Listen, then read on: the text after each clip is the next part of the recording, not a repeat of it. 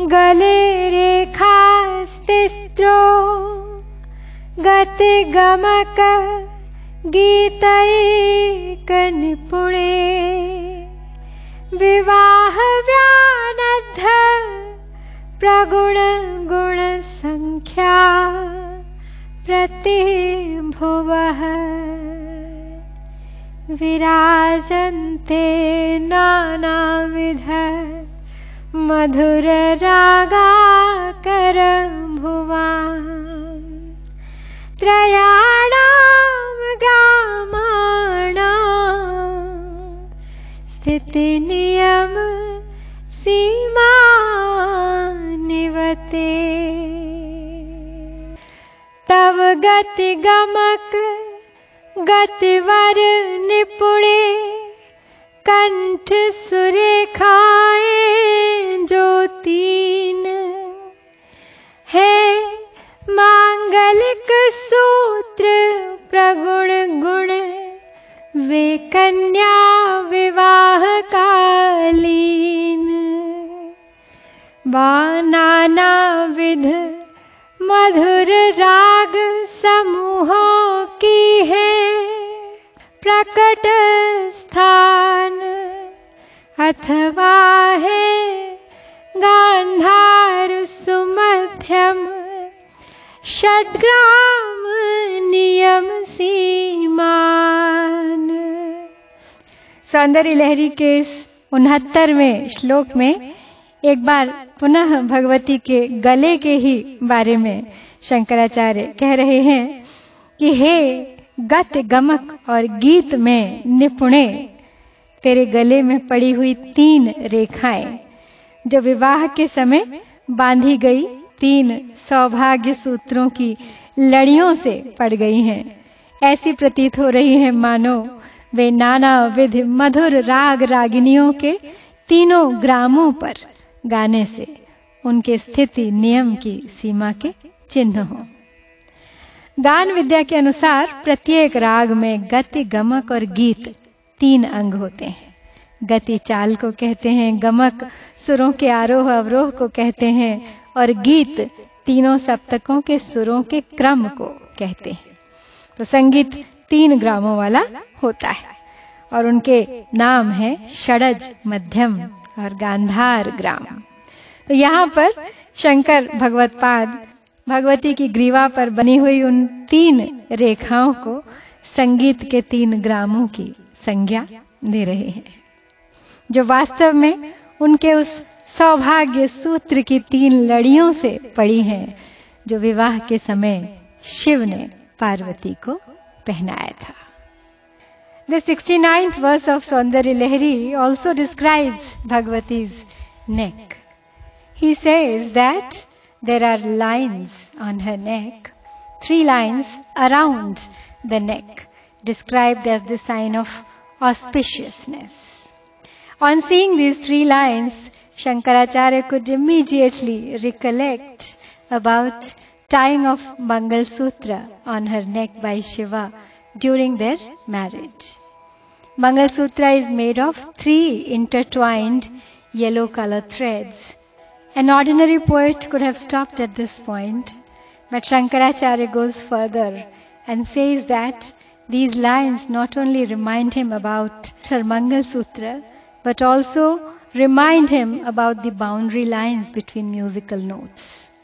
There are seven basic musical notes known as Saptaswara. And these notes are Sa, Re, Ga, Ma, Pa, Dha, Ni. And these notes are known as Shadaj, Rishab, Gandhar, Madhyam, Pancham, Dhaivat, and Nishad. Out of these seven, only three which are mentioned in this verse are known as Gram. Since Shankaracharya was expert in anything, including music, he chose only the three grammars to describe the three lines in her neck. This also indirectly explains the qualities of a great guru. A guru should know almost everything, not merely mantras and rituals. So, from these lines, which are compared to grama, all other musical notes originate.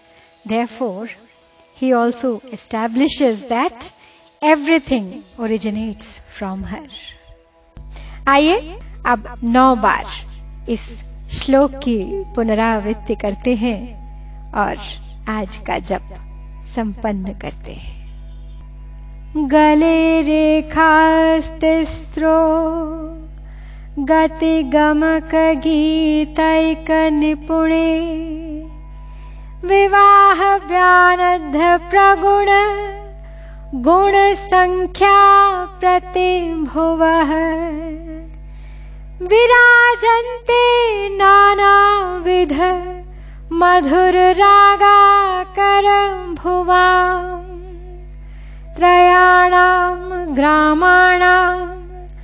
स्थितिनियमसीमानिवर्ते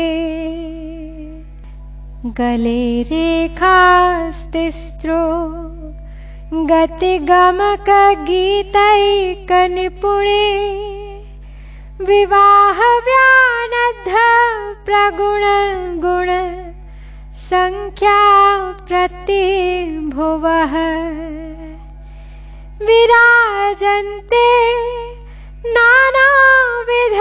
मधुररागाकर भुवा त्रयाणां ग्रामाणां स्थितिनियतसीमान इव ते। गले रेखास्तिस्रो गतिगमक गीतैकनिपुणे विवाहव्यानद्ध प्रगुण गुणसङ्ख्या प्रतिभुवः। विराजन्ते नानाविध भुवा त्रयाणां ग्रामाणां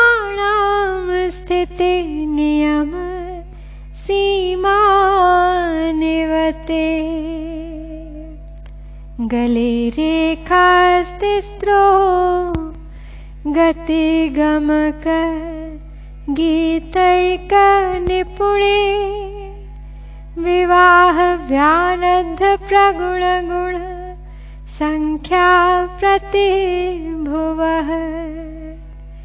विराजन्ते नानाविध मधुररागाकर भुवा।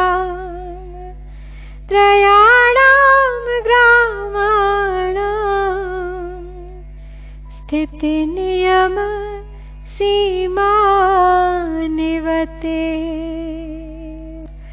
गले रेखास्तिस्रो गतिगमक गीतैकनिपुणे विवाहव्यानद्ध प्रगुणगुणसङ्ख्या प्रतिभुवः विराजन्ते नानाविध मधुररागाकर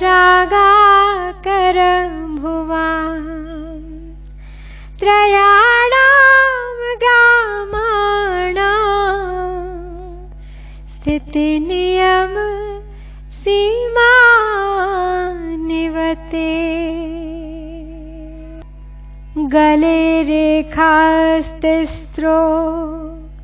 गतिगमकगीतैकनिपुणे विवाहव्यानद्ध प्रगुण। गुणसङ्ख्या प्रतिभुवः विराजन्ते नानाविध। मधुररागाकर भुवा त्रयाणां ग्रामाणां स्थितिनियमसीमानिवर्ते। गले रेखास्तिस्रो गतिगमकगीतैकनिपुणे। विवाहव्यानद्ध प्रगुणगुण सङ्ख्या प्रतिभुवः विराजन्ते नानाविध मधुररागाकरभुवायाणां ग्रामाणां स्थितिनियतसीमानवते गलेरेखास्ति स्त्रो गतिगमक गीतैकनिपुणे विवाहव्यानद्धप्रगुण गुणसङ्ख्या प्रतिभुवः। विराजन्ते नानाविध। मधुररागाकरभुवा त्रयाणां ग्रामाणां स्थितिनियम सीमा निवते गले रेखास्तिस्त्रो गतिगमक गीतैकनिपुणे विवाहव्यानद्धप्रगुणगुण सङ्ख्या प्रतिभुवः विराजन्ते नानाविध मधुररागाकर भुवा त्रयाणां ग्रामाणां स्थितिनियम सीमा निवते ॐ उमा महेश्वराय